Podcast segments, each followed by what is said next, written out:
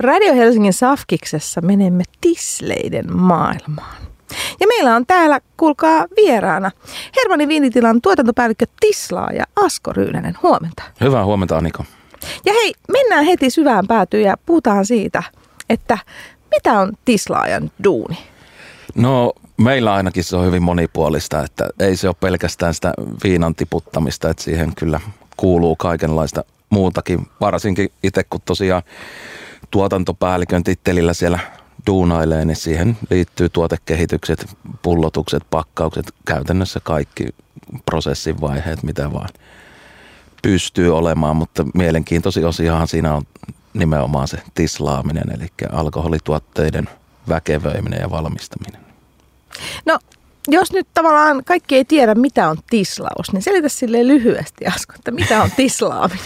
No pähkinänkuoressa tislaamallahan ei synny alkoholia, että meillä täytyy olla jo alkoholia joko käymisteitse valmistettu tai sitten ulkopuolelta hankittua alkoholia, jota me sitten lähdetään väkevöimään. Eli tislauksessa pyritään erottelemaan eri ainesosat keskenään käyttäen hyödyksi niiden kiehumis- ja haihtumispisteitä. Eli siinä kun lähdetään tätä seosta tai käynyttä alkoholia lämmittämään, niin eri ainesosat höyrystyy eri vaiheissa ja se etanoli on siellä se, mikä me halutaan ottaa talteen. Eli siinä vaiheessa, kun etanoli höyrystyy, niin ruvetaan jäähdyttelemään se höyry takaisin nesteeksi ja saadaan sitten aikaiseksi se tisle näin lyhykäisyydessä. Ja tämä pohjahan voi tosiaan olla siis käytännössä ihan mitä vaan, missä on alkoholia, viiniä, olutta, öö, tiedätkö, pieleen mennyttä kiljua, ihan kyllä, mitä vaan. Kyllä, kaikenlaista on pannuihin ajettu aikojen saatossa. Että siellä, kunhan siellä on sitä alkoholia, niin sitä päästään sitten nostamaan sitä tilavuusprosenttia tislaamalla. No samaan aikaanhan siis tätä tislettä tisla voi niinku maustaa joko ennen sitä tai tislatessa. Ja esimerkiksi ginithän perustuu ja aquavitet ja kaikki tällaiset mausteviinathan usein perustuu näihin. Niin tota, miten sä sanoisit Asko Ryynänen nykyään? Onko jotain niinku trendejä, millä tavalla alkoholia maustetaan? Ja mit, mitkä maustetut alkoholit on nyt niinku in? Kyllä tuo Gini edelleen tuntuu porskuttavaa, että mä varmaan jo kymmenen vuotta sitten sanoin, että Gini-puumi alkaa olla ohi, mutta eihän tuo, eihän tuo näytä alkavan, että siinä mielessä Gini, Ginillä on edelleen niin täällä Suomessa kuin maailmallakin väkevä, väkevä suosio. Ja sitten maustetut vodkat tuntuisi olevan myös semmoinen nouseva trendi tällä hetkellä, että erilaisia vähän epätyypillisiä makuja haetaan. Ja Suomessa tietysti pyritään hakemaan niitä suomalaisia makuja ja käännytään tuonne villiyrittien ja metsän antimien puoleen siinä tapauksessa. Ja Ginihän on esimerkiksi siitä mielenkiintoinen juoma, että siinähän ei ole mitään muuta rajoituksia, niin kuin, että siinä pitää olla katajanmarjaa. Joo, kyllä EU-direktiivit antaa hiukan määreitä, että Gini täytyy olla 37,5 prosenttinen minimissään, että saa Giniksi kutsua ja katajanmarjaa siellä täytyy löytyä ja sitten se on mukavan luovaa se reseptin luominen sen jälkeen, että saa käyttää mitä haluaa sinne sekaan. Että siinä, siinä niin sanotusti pääsee vähän leikkimään, että jos puhutaan vaikka mallasfiskeistä, niin siellä on hiukan, hiukan enemmän niitä sääntöjä ja säädöksiä, minkä mukaan toimia, niin Ginissä pääset, pystyt päästään sen luovuuden valloille. Ja tämä on varmaan se syy, minkä takia aika monet tislaamot, vaikka tehdään viskiä, niin siellä tehdään melkein kaikissa suomalaisissa niin kuin tislaamoissa joko kiniä tai jotain maustettua alkoholia. Joo, kyllä se varmaan on se yksi syy ja sitten tietysti myös tämä ö, kini versus viski, niin ö, liikevaihtoa syntyy huomattavasti nopeammin, että sitä giniä ei tarvitse kypsytellä kolmea vuotta tammitynnyrissä ennen kuin siitä saa sitten rahaa kuluttajalta, että ginin syntyprosessi on huomattavasti kivuttomampaa. No mennään kohta vähän tuota viskiin, mutta sitä ennen puhutaan vielä näistä maustetuista alkoholeista. Mä oon itsekin käynyt siellä Hermanin viinitilalla, ollut sun aputyttönne tislaama, tislaamassa ja tota, silloin katsottiin, niin siellähän hyvin monipuolisesti sä oot tislannut erilaisia raaka-aineita. Niin kerro vähän, mitä, mitä kaikkea sun tislauksen kautta on käynyt? Sä sanoit jo vähän villiyrttejä, mutta onhan siellä vaikka mitä muuta? Onhan siellä vaikka mitä tosiaan käyty ja kaikki ei ole sitten ihan kaupalliseksi tuotteeksi asti päätynyt, mutta meillä kuitenkin yhtenä vahvana ö, liikeideana tuolla Hermannin viinitilalla on tämmöinen sopimusvalmistus. Eli jos sulla on visio, niin me pullotetaan se. Eli meillä on sopimusvalmistusasiakkaita, jotka tulee ja esittelee sitten tuotekonseptin meille ja me yhdessä asiakkaan kanssa pyritään saamaan hänen visionsa sitten aikaiseksi ja pulloon. Eli uusimpana varmaan toi ö, helsinkiläiselle nokkoskompanille tehty nokkosvodka, eli ihan kotimaisesta villinokkosista tislattu sitten tämmöinen hyvin, hyvin erilainen vodka, mihin ehkä kuluttajat on tottunut, mutta kyllä meillä niin kuin, meillä on käytössä myös tämmöinen vakuumitislain yksikkö, eli tislaus, kun aikaisemmin mainitsin, perustuu niihin lämpötiloihin, niin vakuumitislaimessa sitten pystytään saamaan tämän, no nimensä mukaisesti lähes tyhjiö sinne tislaimeen aikaiseksi. Eli kun ilmanpaine laskee, niin myös kiehumispiste laskee. Jos meillä on jotain lämpöherkkiä, lämpöherkkiä tuota raaka-aineita, niin meidän ei tarvitse keittää niitä siellä normaalissa tislaimissa, vaan me pystytään sitten pyörittämään ne siellä vakuumissa ja se sama prosessi tapahtuu käytännössä huoneen lämpötiloissa. Miettii vaikka ihan omenaa, niin kyllähän keitetty omena ja tuore omena erilaisille maistuu. Niin tällä vakuumiyksiköllä ollaan joskus tislattu ihan perinteisiä pohjoiskarilaisia Karjalan piirakoitakin. Että tämmöinen Karjalan piirakkas napsi tehtiin aikanaan ihan meidän toimiston hengettären pyynnöstä. Niin. Niin ja sitten tämähän mahdollistaa sen, että me monet tiedetään, että jos me ruoanlaitossakin laitetaan yrttejä, basilikaa, mitä tahansa Kyllä. tällaista pataa, niin nehän muuttuu ruskeiksi ja vähän ikään kuin aromi muuttuu. Niin tällä estetään sekin. Niin ja se on ihan mielenkiintoista myös kokeilla, jos vaan on aikaa tuossa kaiken muun työn lomassa, että tislaa sillä lämmöllä ja tislaa vakuumilla ja katsoo sitten minkälaisia eroja eri raaka-aineet antaa makuprofiililtaan, jos ne on pannutislattu tai kolonitislattu versus sitten vakuumitislattu, että hyvinkin yksinkertaisesti fenkolin siemenestä saa hyvin erilaisia tisleitä riippuen, että minkälaisen menetelmän vaan valitsee. No Miten paljon meillä on erilaisissa tisleissä tällaisia säädöksiä? Että sä puhuit jo, Asko Ryynänen, että tota, viskissähän on aika tarkat nämä, että mitä saa sanoa viskiksi. Ginissä on vähän höllemmät. Votkassakin on tiettyjä. Niin miten paljon meillä on täällä tällaisia tisleitä koskevia EU-direktiivejä tai muita sääntöjä? Kyllähän sanotaan, että niitä on vähän liikaakin ja kun ne ei ole tietenkään kaikki kauniisti yhdessä paketissa, että sitä tietoa pitää sitten hakea vähän sieltä sun täältä. Että meillä tietysti Suomessa toimii entinen Evira, nykyinen ruokavirasto, joka on sitten listannut muun muassa nämä villiyrtit, mitä saa käyttää elintarvikkeisiin. Ja mitkä taas eivät löydy listalta, niin sitten pitäisi pystyä todistamaan, että ne on elintarvikekäyttökelpoisia raaka-aineita. Ja siellä välillä sitten tulee yllätyksiä, että tätä, tätä tuotetta esimerkiksi meillä nyt oli pienimuotoista vääntöä ihan yksinkertaisesti Väinön putken juuresta, joka on varmaan kuitenkin 92 prosenttia gineistä mukana tavalla tai toisella, niin siitä, siitä piti tehdä selvitykset, että miksi meillä löytyy ginistä Väinön putken juurta, mutta onneksi selvitykset ovat ohi ja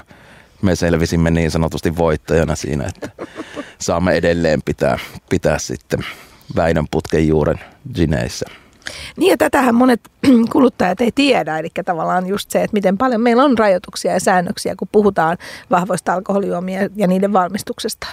Kyllä, ja ei niitä kyllä kaikki valmistajatkaan tiedä, koska ei, niin kuin sanoin, niin se tiedon hankkiminen on hyvin haasteellista välillä, että ei pysty vaan siihen yhteen ainoaan ohjeistukseen luottamaan, kun sitten joudutaan ehkä toimimaankin jonkun toisen asetuksen mukaan tietyn ainesosan kohdalla.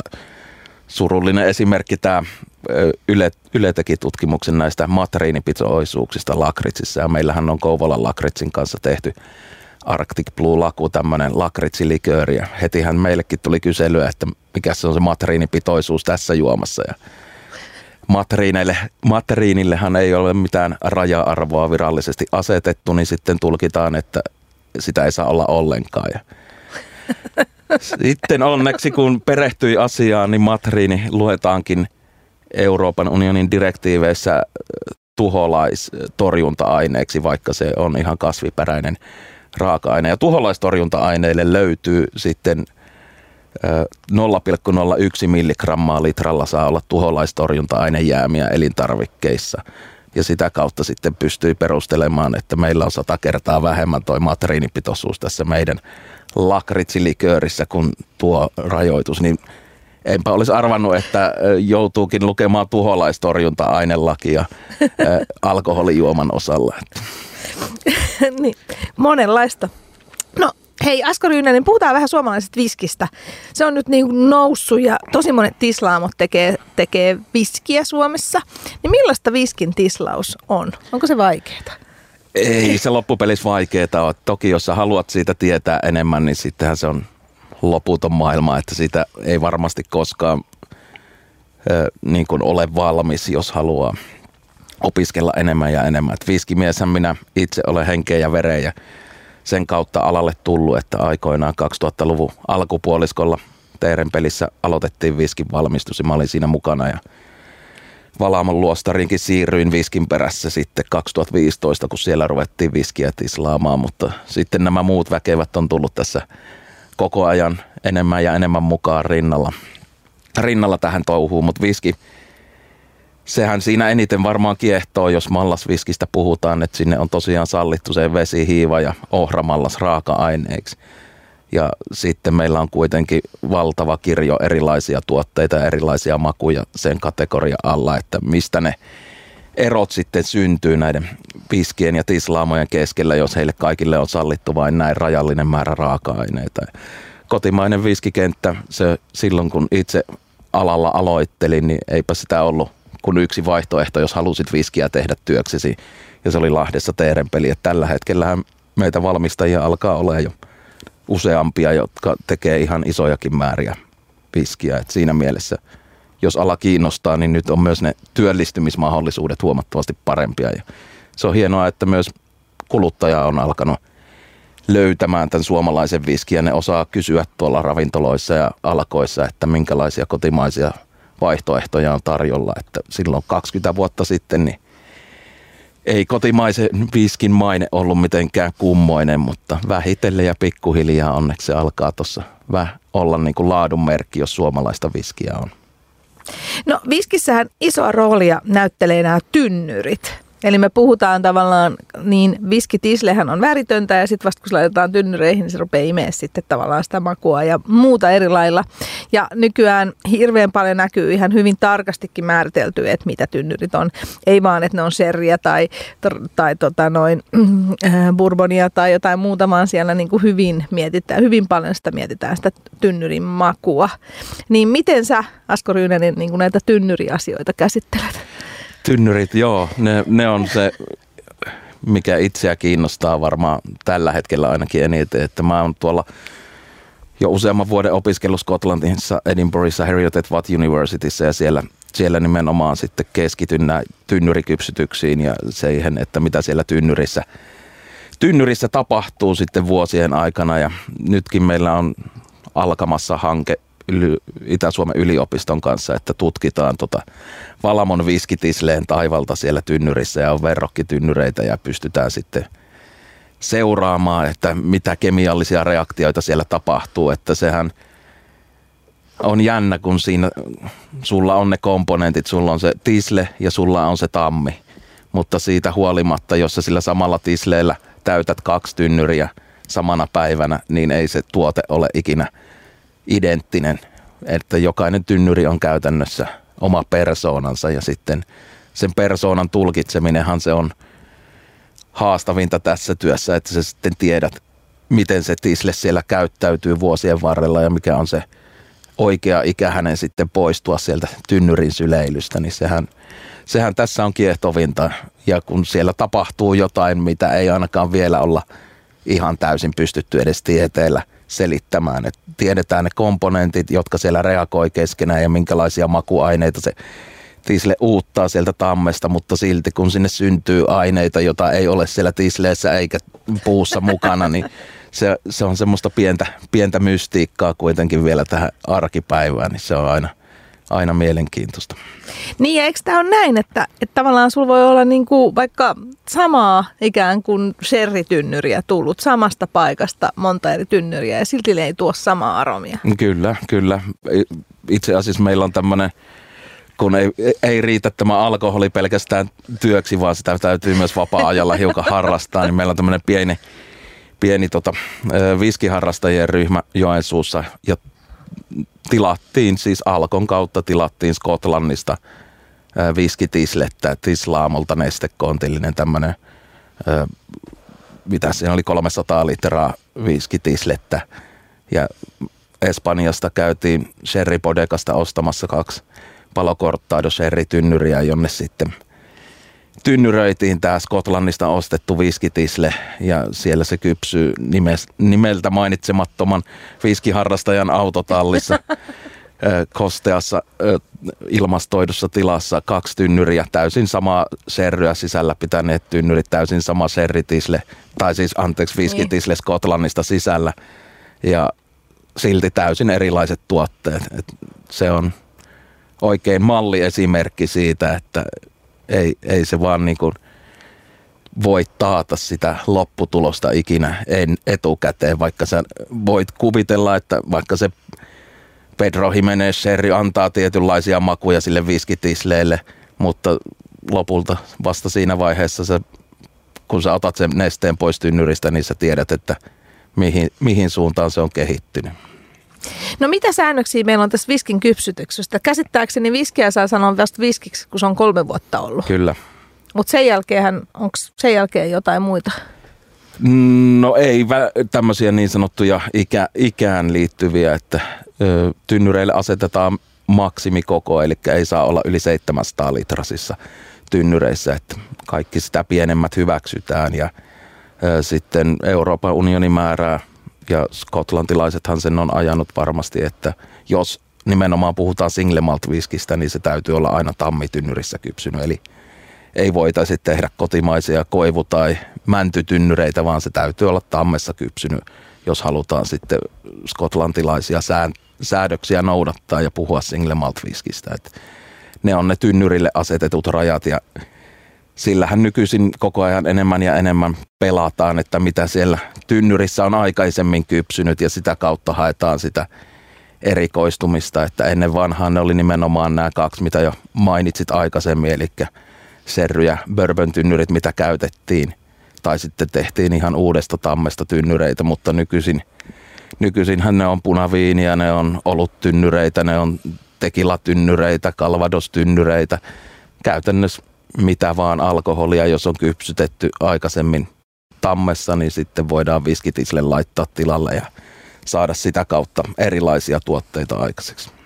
No mä oon huomannut, että muutenkin tämä tynnyri game, niin tämä on kaikissa alkoholijuomissa tuntuu, että nyt niin kuin tislatuissa on, että tavallaan vähän kypsytään ginejäkin välillä tynnyreissä ja kaikkea muutakin. Niin onko tota Hermanin viinitilan Tislaa ja Asko Ryynänen, onko jotain muita tällaisia alkoholitrendejä? Sanoit jo maustetut vodkat. Onko muita?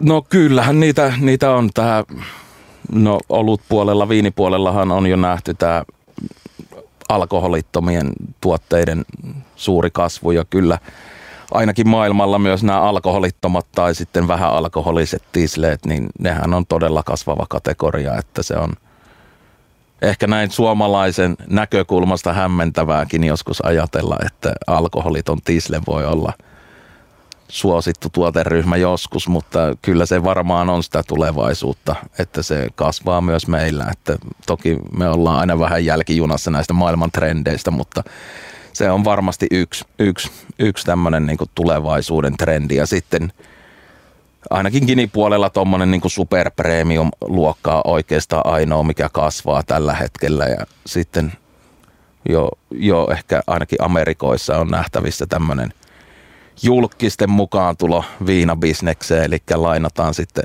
omaa henkilöbrändiä jonkun tuotteen myymiselle, että George Clooneyllahan oli oma tekila ja Ryan Reynoldsin Aviation Ginin kanssa paljon markkinoilla, että tämmöistä No viinipuolellahan se on jo Suomessakin nähty. Ja onhan meillä Valtteri Bottaksen Niin, kyllä me tehdään myös Valtterille ja niin. Tifanille sitten tämä heidän Oat, Oat Gininsä, että kyllä mä uskon, että myös, myös tämmöinen on kasvava trendi, että ei pelkästään pyritä tekemään hyviä tuotteita, vaan pyritään luomaan sitä tarinallisuutta ja sidotaan, sidotaan sitten niitä tuotteita johonkin kansalaisten helposti tunnistettaviin henkilöihin ja sitä kautta saadaan sitä brändiä rakennettua, että Fiski-puolella, kun puhutaan noista isoista brändeistä, niin nehän on kaksi parhaimmillaan jopa 300 vuotta vanhoja tislaamoja, jotka edelleen porskuttaa, niin siinä on hankala sitten, jos olet viisi vuotta sitten perustanut oman tislaamosi, niin välttämättä samanlaista brändinäkyvyyttä ja tämmöistä luoda tyhjästä, mitä joku on rakentanut se 200 vuotta, niin se on myös sitten helppoa tulla tämmöisen julkisen kasvon kautta markkinoille ja saada sitä kautta sitten nimeä sille tuotteelle. No nyt kun eletään tällaista loppuvuotta ja on vähän pimeätä ja kaamusta ja kaikkea, niin mitä sä Asko Ryynänen suosittelet? Niin kuin mikä sun täsmäsuositus on, että mitä voisi nauttia silleen, että hyvän lasin, lasillisen pimeänä, kylmänä iltana? Kyllä mulla yleensä ite, itellä huomaan, että oma juomakäyttäytyminen muuttuu aina näin myös vuoden aikojen mukaan, että se turvesavuinen viski hiipii aina mulle lasi sitten tässä talven kynnyksellä, että kesällä menee paljon tuommoiset kevyemmät kukkaisemmat viskit, jos puhutaan ihan viskeistä, mutta jos haluaa, haluaa tota vähän viedä ajatuksia takaisin sinne menneeseen kesään, niin kyllä mä ennemmin ottaisin ehkä sitten jonkun raikkaan tuommoisen kukkaisen ginin ja jatkasi hiukan ihan vaan soodavedellä ja jäitä sekaan. Sillä pääsee vielä, pääsee vielä fiilistelemään sitä mennyttä kesää, ettei tarvii synkistellä, synkistellä tuolla harmauden keskellä sitten sen lasin kanssa. Se oli erinomainen vinkki. Kiitos Asko Ryynänen. Kiitos kun kutsuit.